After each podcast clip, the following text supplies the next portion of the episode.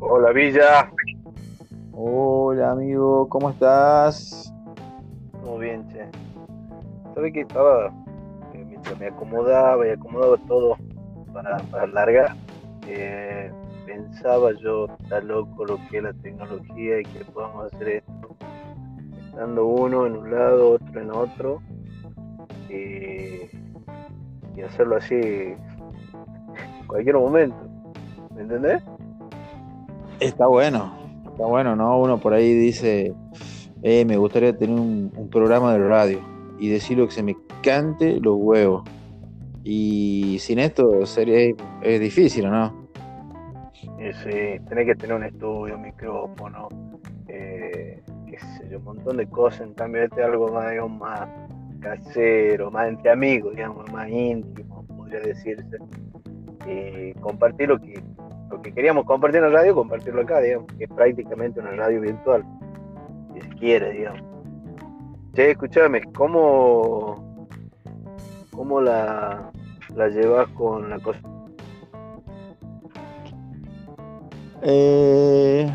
Bien, tranqui, la verdad que no me desespero, la voy viendo lo que sale, básicamente estoy comiendo arroz todos los días. Ya me parecía. No son, digamos, un amante, digamos, de lo culinario. Mira, me gusta. Te gusta. Porque yo me acuerdo que hacías mermelada. A ver, si bien no es una comida, pero en algún momento te gustó meter mano ahí y hacer algo. Bueno, a mí me pasa algo. Que bueno, en casa yo soy el menor de 4 hermanos, ¿sí? He sido muy mal criado durante toda mi infancia, con lo cual yo en mi vida me he metido, ni hice nada de eso, no he tenido la menor necesidad. Y después encima me he casado y tampoco me metía mucho en la cocina, así que bueno. Después, ahora de grande, me ha venido ganas y de a poquito voy aprendiendo, ¿no? Y está bueno, está lindo, está bueno. De a poquito voy incursionando. Vos sabés que yo hace poco me di cuenta que era una de mis pasiones, pero ¿qué pasa? Uno cuando dice mi pasión, yo soy totalmente amateur en el tema. A mí me gusta improvisar o agarrar una receta y copiarla y a ver qué onda, ¿me entendés? O a veces me compro una cosa y digo, voy a intentar hacer algo con esto o algo con el otro, ¿me entendés? Pero nunca estudié nada, siempre ha sido lo mío de meter mano y probar, experimentar.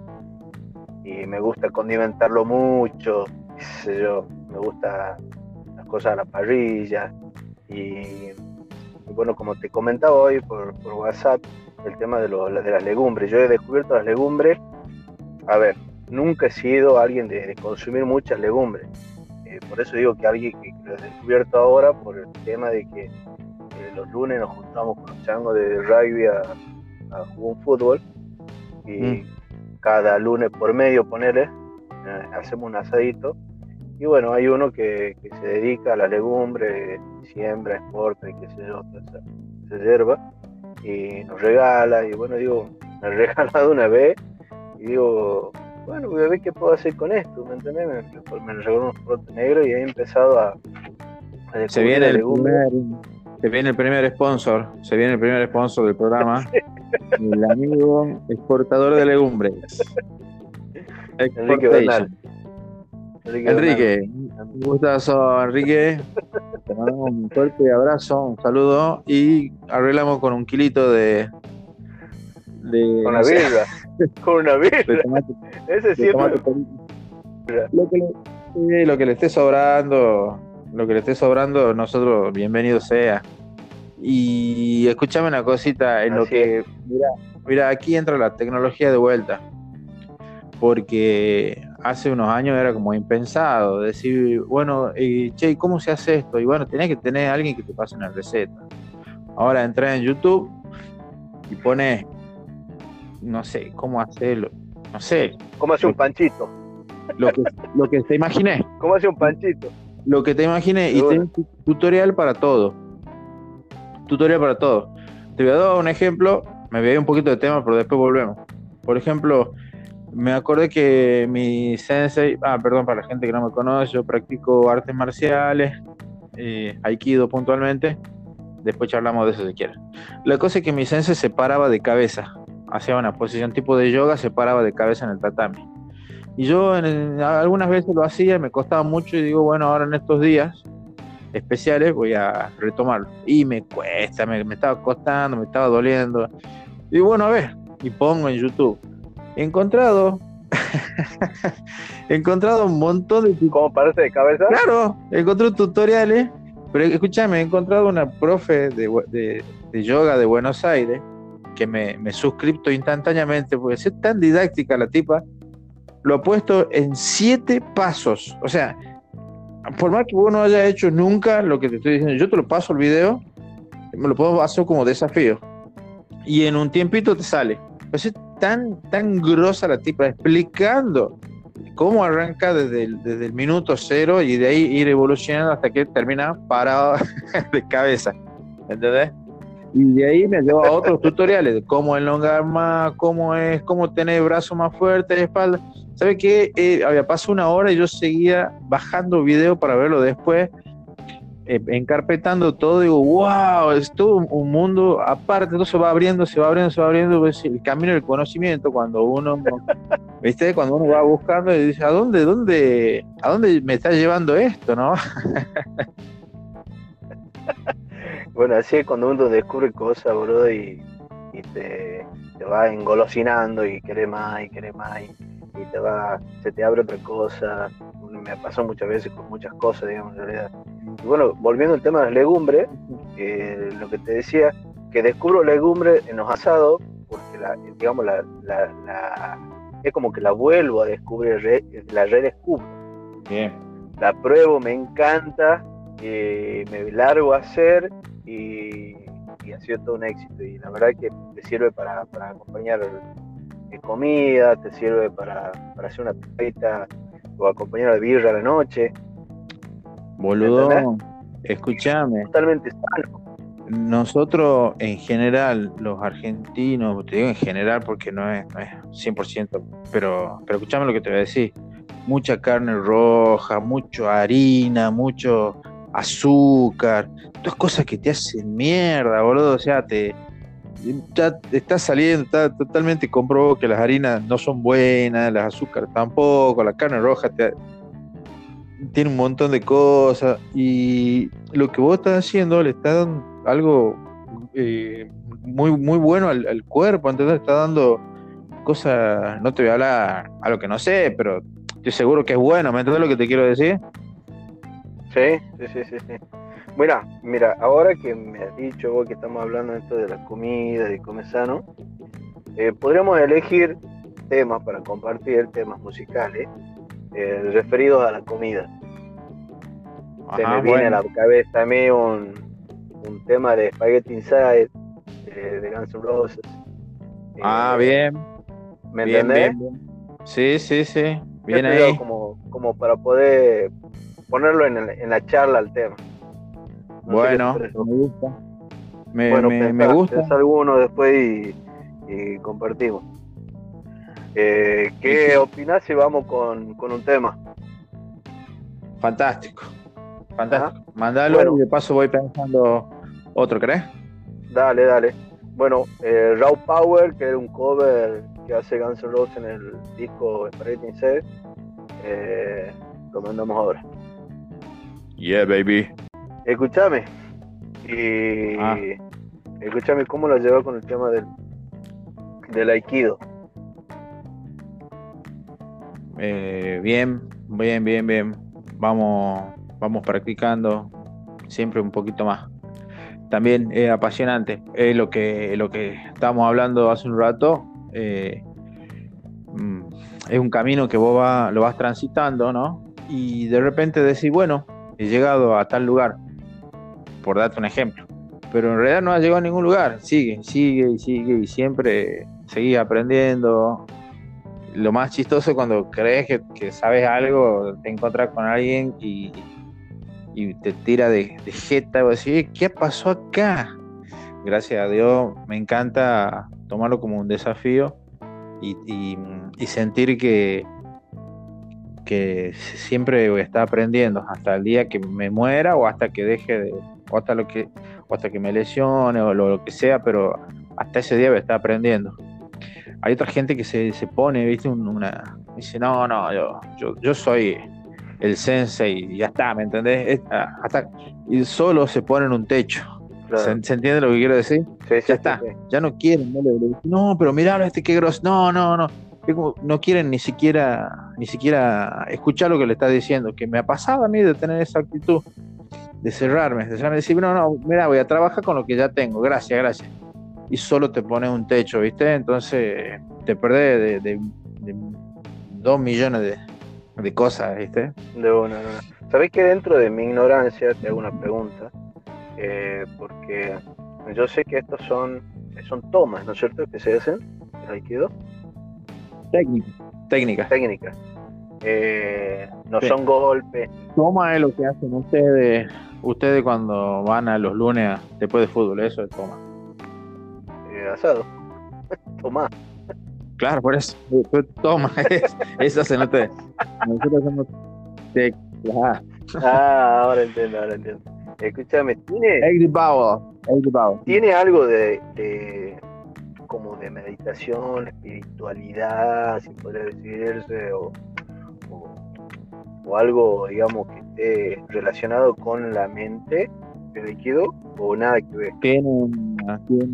Sí, te cuento, tiene una filosofía. Para contarte de eso, tengo que contar un poquito de que lo ha creado. Que lo ha creado era un tipo que era muy enfermizo de chico, era chiquito, flaquito, muy enfermizo.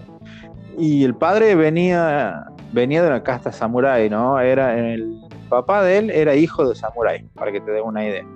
Y el hijo era una cagada. Entonces, de muy chiquito, lo metió a practicar artes marciales. Y ha ido conociendo, el tipo se ha hecho un apasionado de las artes marciales. Pero además era muy estudioso de las religiones. El tipo se hace experto de artes marciales, pero también practicaba la religión shintoísta. La religión shintoísta, para no entrar mucho en el tema, hablan de un mundo energético, donde todos somos energía. Hay energías buenas, otras no tan buenas, pero todo. Y está relacionado mucho al yin y el yang, para que te dé una idea. Entonces todo el universo está hecho de energía, ¿sí? Entonces vos podés hacerte uno con las energías. Es medio vasto el tema, medio complejo, no quiero tampoco... O sea que, digamos, resumiendo, sí tiene de algo de meditación y espiritualidad, digamos. Déjame llegar, a eso voy. Entonces, el tipo hacía, por ejemplo, un estilo de jiu-jitsu que practicaban los samuráis. El estilo ese de jiu-jitsu era para un estilo tradicional que era Daito Ryu, que era para matar gente, o sea, era un arte marcial de guerra puramente. Se vivían épocas convulsionadas en el mundo, era la época de la Gran Guerra. Entonces esta persona dice, le busquemos la vuelta a esto no quiero que sea solamente un arte marcial donde yo aprenda a matar, yo quiero que... Luego de un momento de iluminación, de meditación, al tipo se le ocurre decir, vamos a hacer un arte marcial diferente, donde yo no pueda atacar, como Aikidoka, como yo no pueda lastimar a nadie, a menos que me vengan a atacar a mí. Entonces, esa es la primera gran trampa y fascinante trampa, donde yo como Aikidoka puedo ser muy grosso, pero yo no te puedo hacer daño si yo quiero. Entonces... Hay una cuestión moral, digamos, y ética. Para yo poder usar. Hay una cuestión moral y ética ahí. Bueno, no, es técnica, porque yo no puedo venir a agarrarte y quebrarte el cuello, no sé si me entendés. Todas las técnicas del Aikido están basadas en la defensa, o sea, 100% defensiva. Tiene que partir de un ataque de otra persona para que el Aikidoka haga la técnica. Por eso ahí te respondo una pregunta que siempre hacen, en el Aikido hay torneo, y no hay en el torneo porque es 100% defensivo. Imagínate dos Aikidokas parados frente a frente, ¿cuánto puede durar una pelea? Hasta que se muera uno y le agarre hambre, tengan ganas de ir al baño, no se van a atacar nunca. Así que una, sí, tiene una parte filosófica muy interesante. Mira, escucha esto porque está muy bueno. En la época del talión, ¿cómo era? El ojo por ojo. Venían y te metió una piña, vos le doblea una piña, ¿verdad? Ojo por ojo. Después viene Jesús y dice, no, vamos a hacer las cosas diferentes. Y vos te pegan y vos le ofreces la otra mejilla, ¿sí? Entonces viene Osensei y dice, bueno, ahora vamos a hacer otra cosa diferente. Vamos a practicar Aikido. Cuando la persona quiera agredirte, vos ya no vas a estar en ese lugar, entonces no va a existir la agresión. Entonces te has salvado vos y también lo has salvado de pecar al agresor. ¡Wow! Tremendo. Está grabado esto, así que después de escucharlo te va a salir sangre por la oreja, ¿no? Es muy fuerte. Muy fuerte. Está bueno la filosofía que tiene el arte marcial en sí. Eso es lo que me gusta, está picante, digamos, sí. Está picante. Y lo que y más interesante lo hace lo que vos decís, que nunca se termina de aprender. O sea que es algo que nunca te va a hartar de hacer, digamos. Yo creo que las artes en general, el camino de todas las artes en general, va por ahí, ¿no? Ya sea la música, ya sea las artes plásticas, si querés que entre la literatura y también la escultura. Vos fíjate que siempre es de crecer, de evolucionar, el perfeccionamiento. Me parece que el mejor artista es ese, ¿no? El que siempre está buscando evolucionar, perfeccionarse, estudiar más, no quedarse, ¿no? Decir, bueno, ya está. Claro, nunca. Este es mi. Nunca ponerse un techo, digamos. Exactamente, esta es mi técnica, esta es mi especialidad, ya está. Con esto, bueno, pero podés hacer otras cosas, mejorarlo, buscarle la vuelta, hacerlo más exquisito, más grosso. Mirá, me acabo de acordar un concepto que tienen los japoneses, que está muy grosso, que se llama Kaizen, empieza con K y con Z, Kaizen, que es un concepto de continua mejora o constante mejora. Los japoneses, a diferencia de los chinos, no han inventado nada. Los chinos son unos hijos de puta, te han inventado la pólvora, esto, lo otro. Son unos cracks. Pero los japoneses no han inventado nada. Lo que hacen es tomar la idea de otro y mejorarla continuamente. Hacen las cosas bien, básicamente. Entonces, por eso vos te compras un auto japonés, una camioneta japonesa, y te dura cuánto. Te compras un reloj japonés, ¿entendés lo que te quiero decir? Sí, ¿a dónde voy? Entonces los japoneses trabajan con ese concepto de continua mejora, de nada, todos los días chino, hacer claro, con los chinos por eso se enojan cuando vos le decís al japonés, le decís chino, se enojan, no les gusta. Totalmente, ahí nos vamos entendiendo. Dice, chino culiao, chupala, dice el japonés. A mí no me metan en esa bolsa. Los japoneses, nada, son unos cracks. Y mirá, los latinos también dicen, nah, ¿qué me voy a poner? Claro. ¿Qué me voy a poner a hacer mejor? Dejá, lo hagamos así nomás. Claro. Total, la gente lo va a pagar igual. Total, yo cobro igual a fin de mes o no. Yo te lo hago así nomás. Y hasta la horita de la salida, ¿no? No, la verdad que yo miro deslumbrado siempre la cultura japonesa porque me gusta. Soy un desastre, no soy para nada. Soy fan de la cultura, pero no, es difícil ser. ¿Entendés lo que quiero decir? Es fácil querer ser, es muy romántico. Bueno, yo voy a ser un samurái.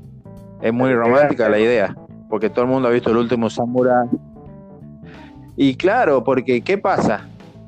Para llegar a ser un samurái, tenés que vivir como un samurái y sacrificarte y entrenaba muchas horas por día y seguía entrenando hasta aunque no te dé el cuerpo y golpearte y romper. ¿Hay algún ídolo tuyo aparte, digamos, del aikido que vos te hayas enterado que él practicaba o decir, este actor le gusta el aikido o este músico, o alguna vez te has dado con algo así?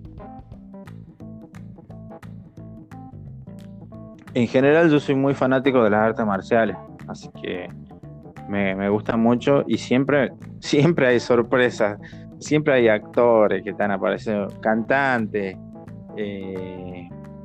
Por ejemplo, vos la vez pasada me pasaba una foto de Tom Araya, el cinturón negro de karate, qué sé yo, hay... Él y la mujer.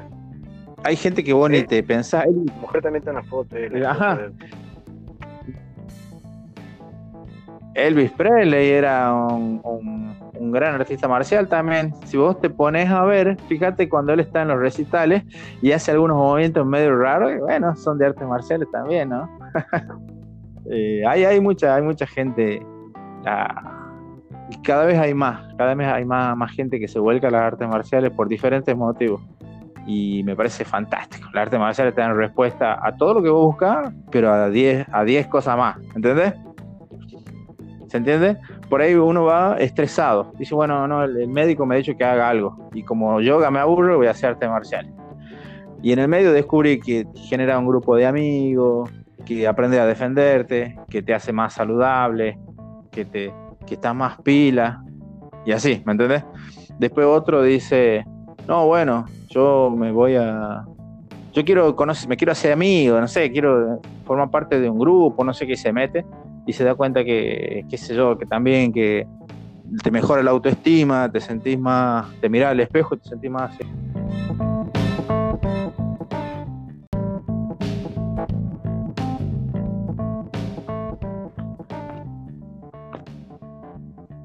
Hola, hermano. Buenas. Me estabas contando de Elvis. Claro, de ahí viene la famosa canción esa que dice soy Elvis, o no, y mírame como ando.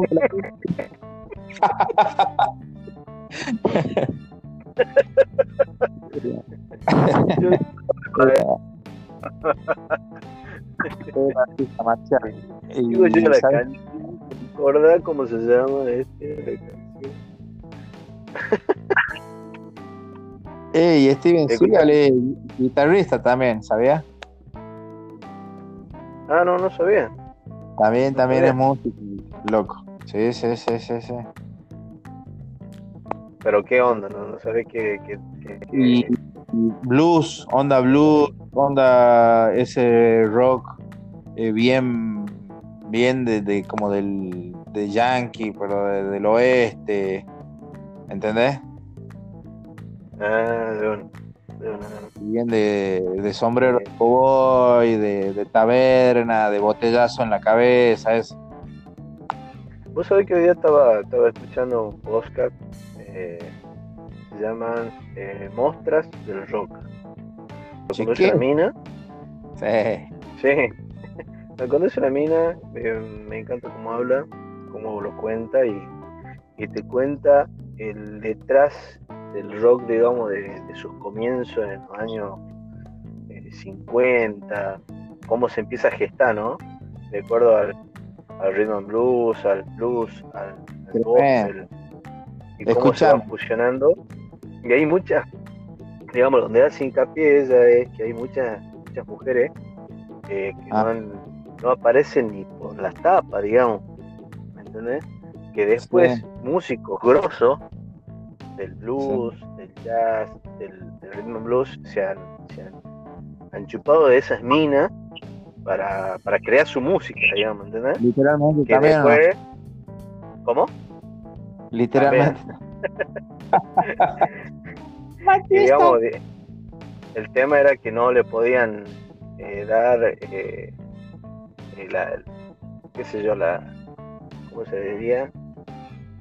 No le podían dar la fama o presentarlas porque eran mujeres o porque eran negras o porque tenía actitud rockera, ¿entendés?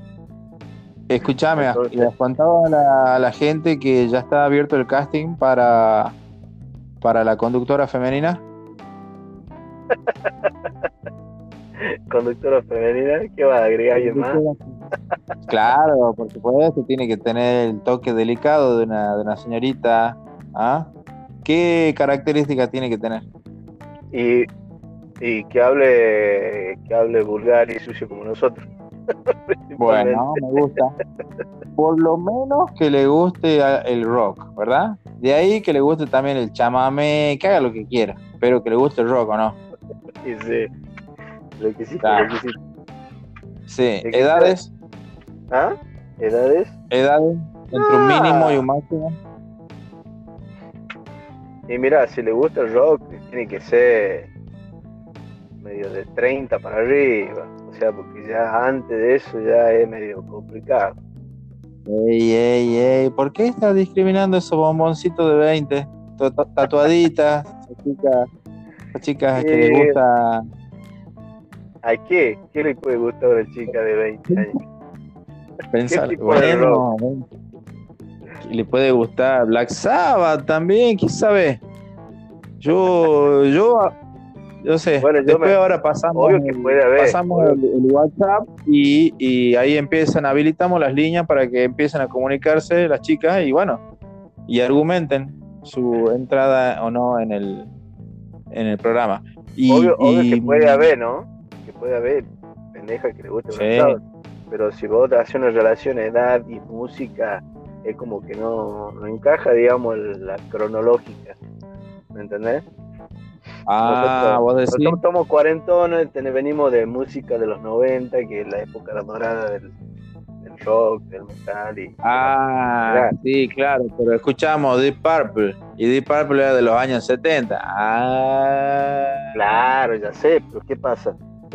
A ver, en lo personal, yo me metí en el rock escuchando Guns N' Roses, de ahí me escuché Nirvana, de ahí empecé por los temas lentos de Guns N' Roses, porque me han encantado, pero a su vez mi viejo me hizo escuchar Creedence, me hizo escuchar The Police, Queen, tremendo, ¿no? The Beatles, Neil Diamond, de los mejores regalos que te hizo, me parece.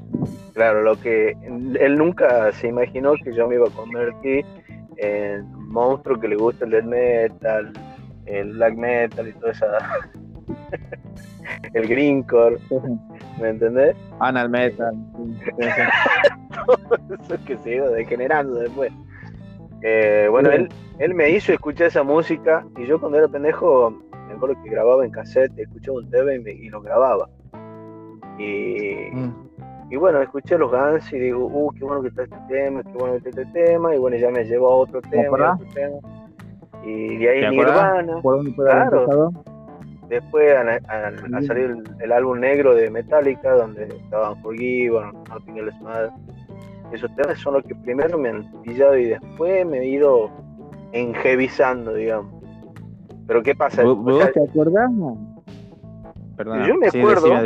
Yo me acuerdo que teníamos un compañero, Javier Guerrero, Chupito. Yo porque vos ibas al otro curso. Sí. Me acuerdo que él me dice, che, ¿a vos te gusta el rock también? Sí. Mirá, me gustan los Ramones. No lo conozco, los Ramones. Bueno, yo te paso los Ramones. Bueno, entonces me pasaba, yo le pasaba. En realidad él más me pasaba a mí que yo a él. Encima él tenía un primo que tenía banda, tocaba el bajo, o sea, y ya tenía un montón de discos. Y él, claro, el primo, claro, le pasaba a él. Avanzado, él. Claro, el primo le pasaba a él y él me lo pasaba a mí. O sea que siempre era yo el que mangueaba y el que empezaba a escuchar cosas que él le pasaba, digamos, porque en esa época, acuérdate que no había internet, no había nada, y si llegaba un disco, y bueno, antes te lo tenías que comprar, y si estaba bueno, te sacaba la lotería, y si no, te pegaba una clavada más. Sí. Era así. Claro, bueno, pero en esa época estaban también los TDK, ¿te acordás? Los grabables. Claro. A lo que voy con esto. Y ahí... que uno ha nacido en una época, a ver, nació en la década del 70, pero hemos empezado a escuchar música en los 90, a disfrutarla, a consumirla, y después, en esos 90, hemos dicho, ay, ¿y qué les gustaban a estos músicos? ¿Me entendés? ¿En qué se han basado para hacer algo tan hermoso como esto? Entonces vos ahí vas investigando y te ibas haciendo, te ibas yendo para atrás, seguro. Y investigando cuál han sido su influencia, en qué se han basado, cómo ha nacido el género, ¿me entendés? Sí. Pienso que ahora debe ser algo así. Me imagino yo que las pendejas que escucharán o pendejos que escucharán música, bueno, consumido música de, qué sé yo, del 2000 para acá, ponele, se deben haber hecho la misma pregunta, no sé, la verdad. A lo que voy es que uno siempre se enamora de la música que escucha en ese momento, lo que sale, lo que le llama la atención en ese momento, y después si te interesa y te llama la atención, te pones a investigar y te fijas cuál ha sido el porqué de eso, digamos, ¿me entendés? Puede ser, sí, hay gente que se queda solamente con lo que está sonando en el momento, y hay gente que como nosotros, que empieza a investigar y le empieza a gustar cosas, empieza a fanatizarse por cosas que ni te imaginabas. Yo no, ahora ya no me estoy acordando cuando entró Megadeth, por ejemplo, a mi vida. Pero sí me estoy acordando de cuando ha entrado, por ejemplo, el hit, el Kill 'Em All de Metallica. ¿Te acuerdas que estábamos hablando de Metallica? Bueno, sí, el disco negro, y ya empezaba a sonar Enter Sandman, y ya se me empezaba a poner la piel de pollo, y allá decía, qué fuerte, ¿qué es esto? Y no sé, viene alguien y te dice, ¿te gusta esto? Pero los discos más viejos eran mejores. ¿Cómo que eran mejores? Y empezó a escuchar el Kill 'Em All, y ¿te acordás el hit de Lights, cómo empieza nomás? Pues, no, ¿qué es esto, boludo? Claro, sí que destroy. Yo me acuerdo en un recital que fui con el Cabezón, con Matías, para el que no conoce, mi primo, y nos fuimos, me acuerdo. No se pierden mucho tampoco si no lo conocen. Sí, la verdad. En cualquier momento lo podríamos invitar, pobrete.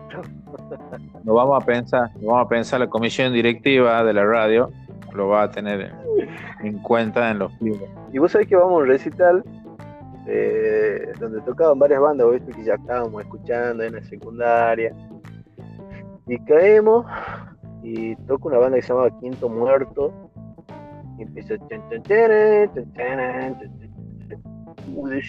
¡qué temazo! Así. El pobre Bernal, claro, y después nos enteramos que era un cover de Metallica.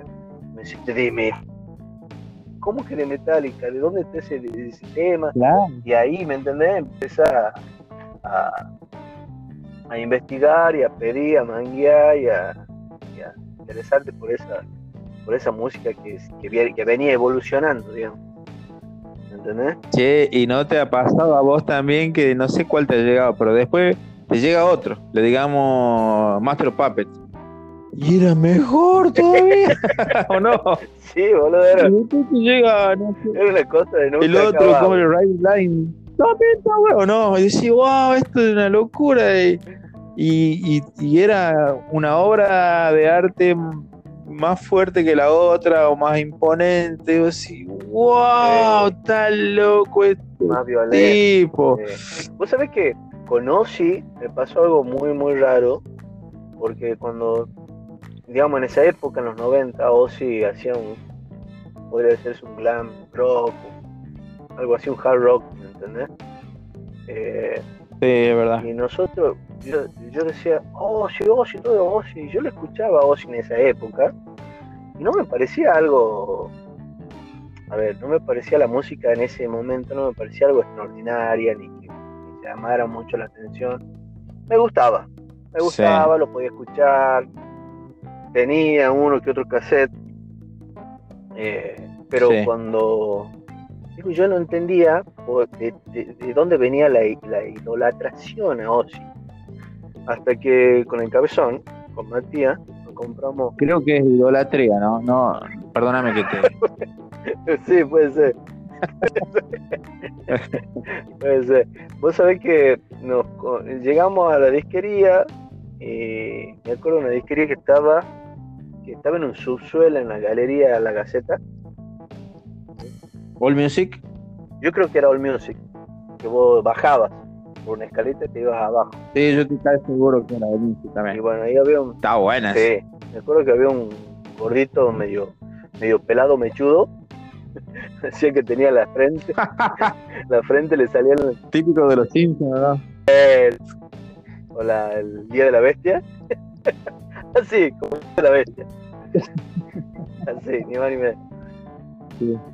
Llegamos y le decimos, bueno, ¿qué hay nuevo? ¿Qué tenés? Para empezar queríamos... Un saludo al amigo. Un saludo. Sí. Queríamos metal, queríamos escuchar algo nuevo. Así, mirá, bueno, y me llegó hace poco el tributo a Black Sabbath. Tributo a Black Sabbath. No. Nativity in Blackwood. No, tal. Vos sabés que... No. Vamos por parte, ¿no? Porque el vago me... Pone el CD en la mesa, en el mostrador, nos agarramos, nos damos vuelta y no podíamos creer las bandas que tenían. Todas las bandas que nos gustaban y estaban sonando en ese mismo momento. White Zombie, Megadeth, Biohazard, Type Negative, qué sé yo, Sepultura. Tremendo. No, era una cosa que no podíamos creer. Y bueno, lo compramos a media porque ni a él le alcanzaba para comprarlo a él solo, ni a mí tampoco, entonces lo compramos a media. Cuando lo ponemos... éramos tan pobres. Sí, boludo, sí, escuchame, sí, mi viejo me daba la guita para comprarme el abono y yo la bardeaba, joda. Así que bueno, ahí debe haber ido para unos morlacos seguramente. Y vos sabés, cuando escuchamos... Nos vuela la peluca. Nosotros decimos, ¿quién es Black Sabbath, boludo? ¿Qué es Black Sabbath? Y ahí nos enteramos que Ozzy cantaba en Black Sabbath. O sea, ¿me entendés? Claro. Empieza a cerrar todo. Claro. Todo empieza a cerrar y a encajar.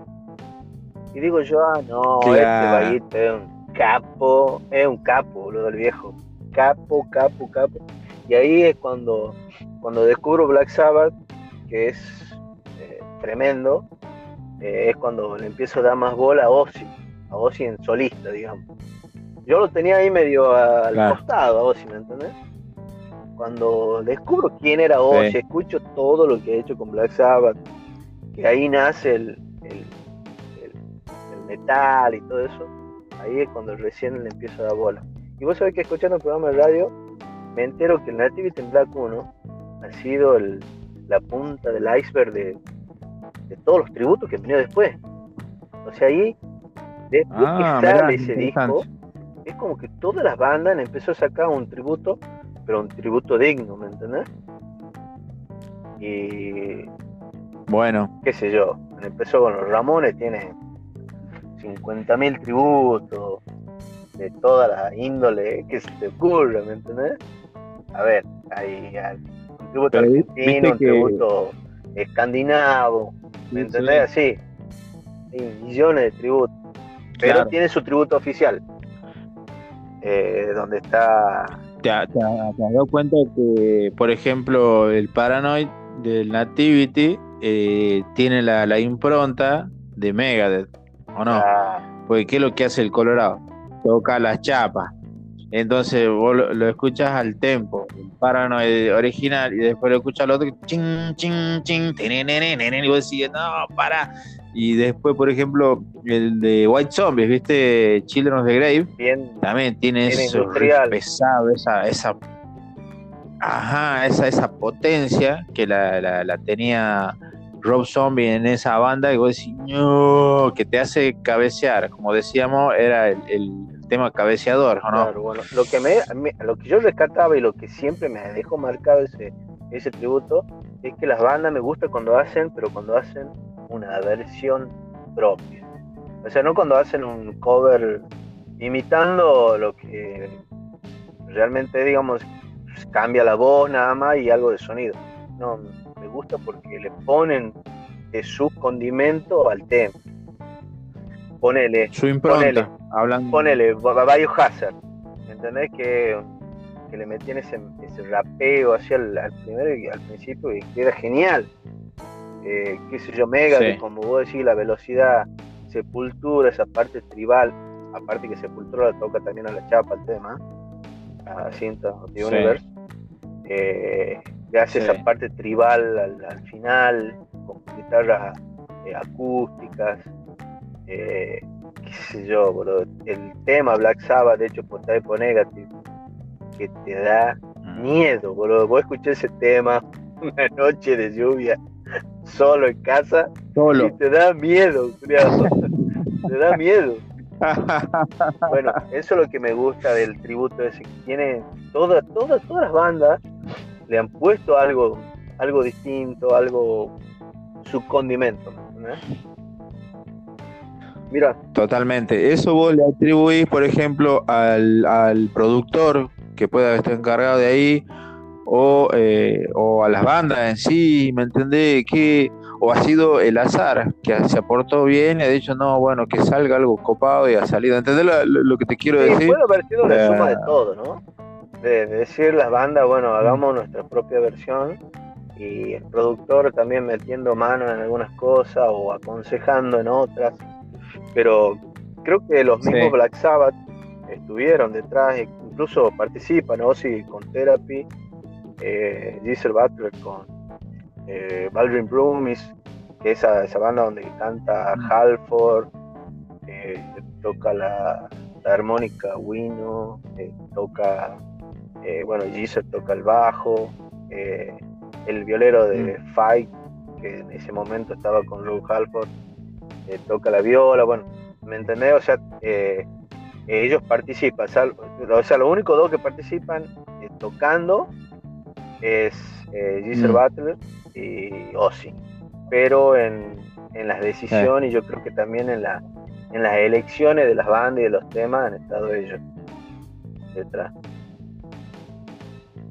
Mira, interesante. Y después el 2 ha dejado, a pesar de que la vuelta está Megadeth, ha estado Slayer, ha estado Pantera, todo flojo. Así en rasgos generales. ¿Sabes qué? Debo confesarte que creo que no lo escuché, para que te dé una idea. Sí, creo que no lo escuché. ¿Vale la pena? A ver, hay cosas que están buenas y hay otras cosas que están flojas. Qué sé yo. Hay un tema que es el que más me gusta, que es una banda que hace rap metal, que al tema lo hacen reggae. O sea, el tema de Black Sabbath lo hacen medio reggae, pero no, tenés que escucharlo. No recuerdo bien el nombre del tema, la banda se llama Head P, no es muy conocida acá. Bueno, lo pasamos un fragmento, después a ver si la gente le gusta. Yo te diría que estaría bueno pasar un tema del Nativity Black 1, que sé que lo tenemos y lo podemos poner. Esa. ¿Qué tema te gustaría hacer? No me pongas en ese compromiso, pero sí, te digo de una. Porque contó un secreto. En una época nosotros nos juntamos y con el Villa, con Gaby y Matías y los cuatro nos juntábamos a zapar y hacíamos una versión bastante decente de Children of the Grave. ¿Qué decís vos? Ok, me encanta.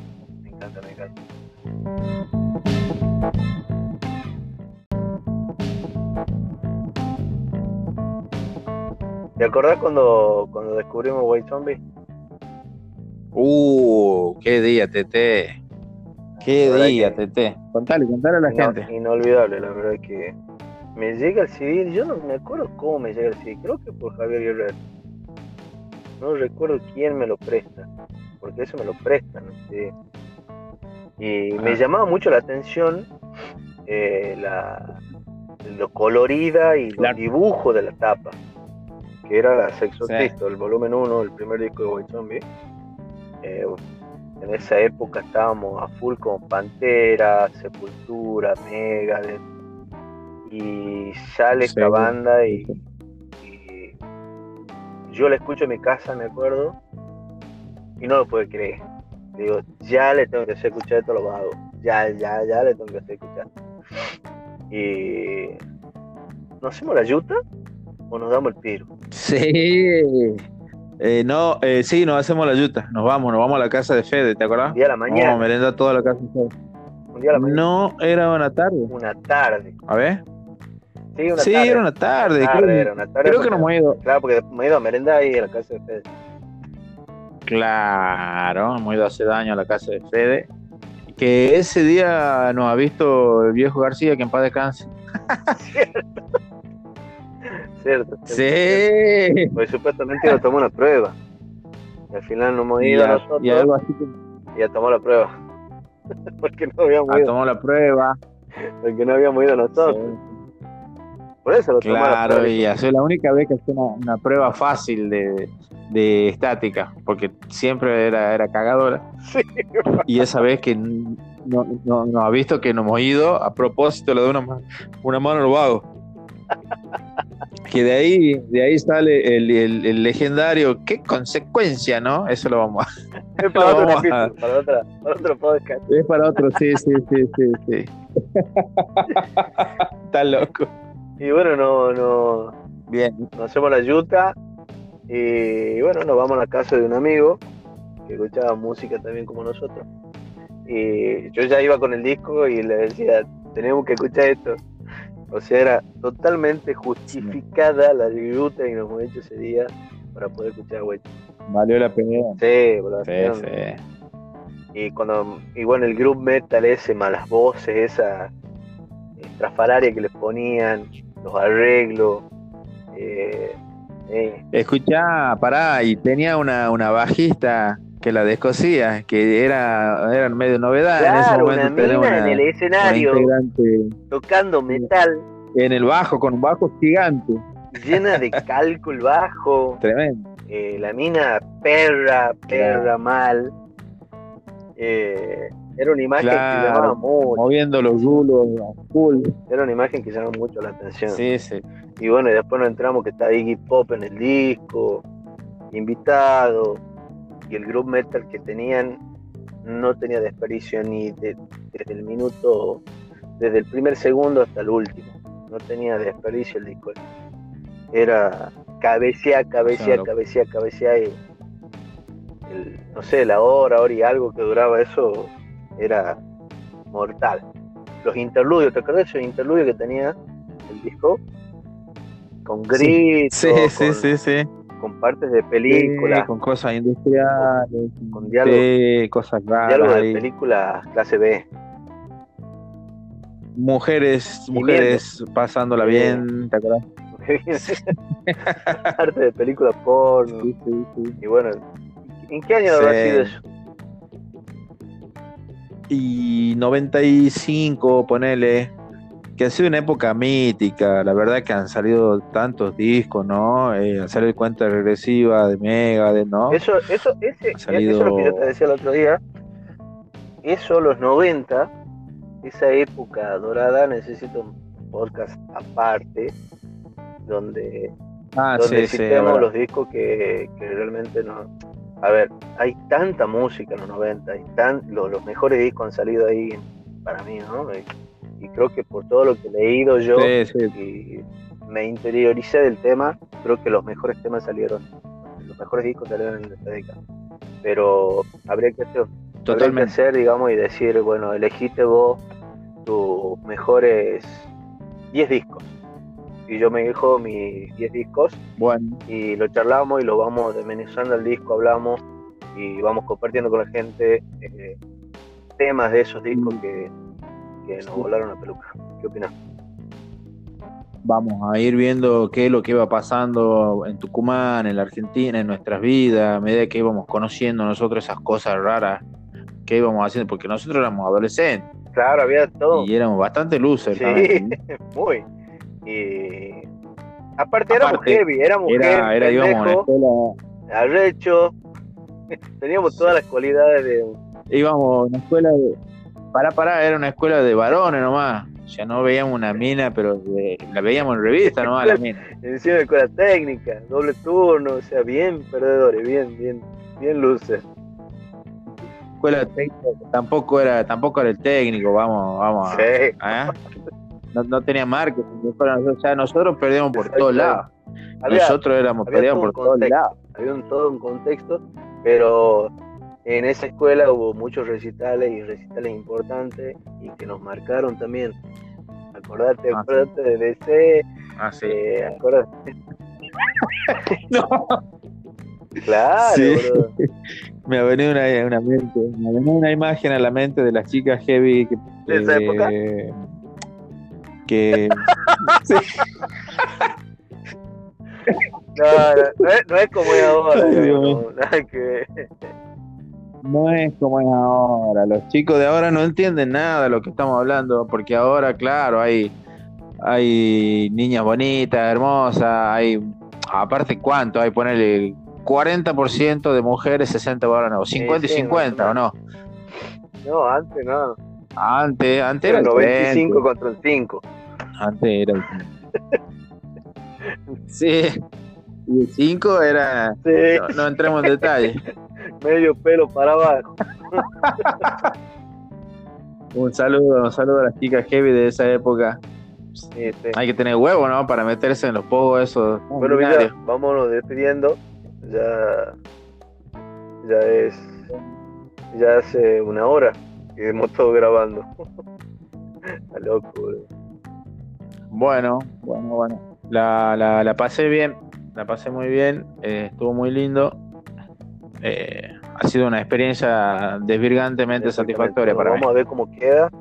Nos compartimos entre nosotros y vemos qué onda.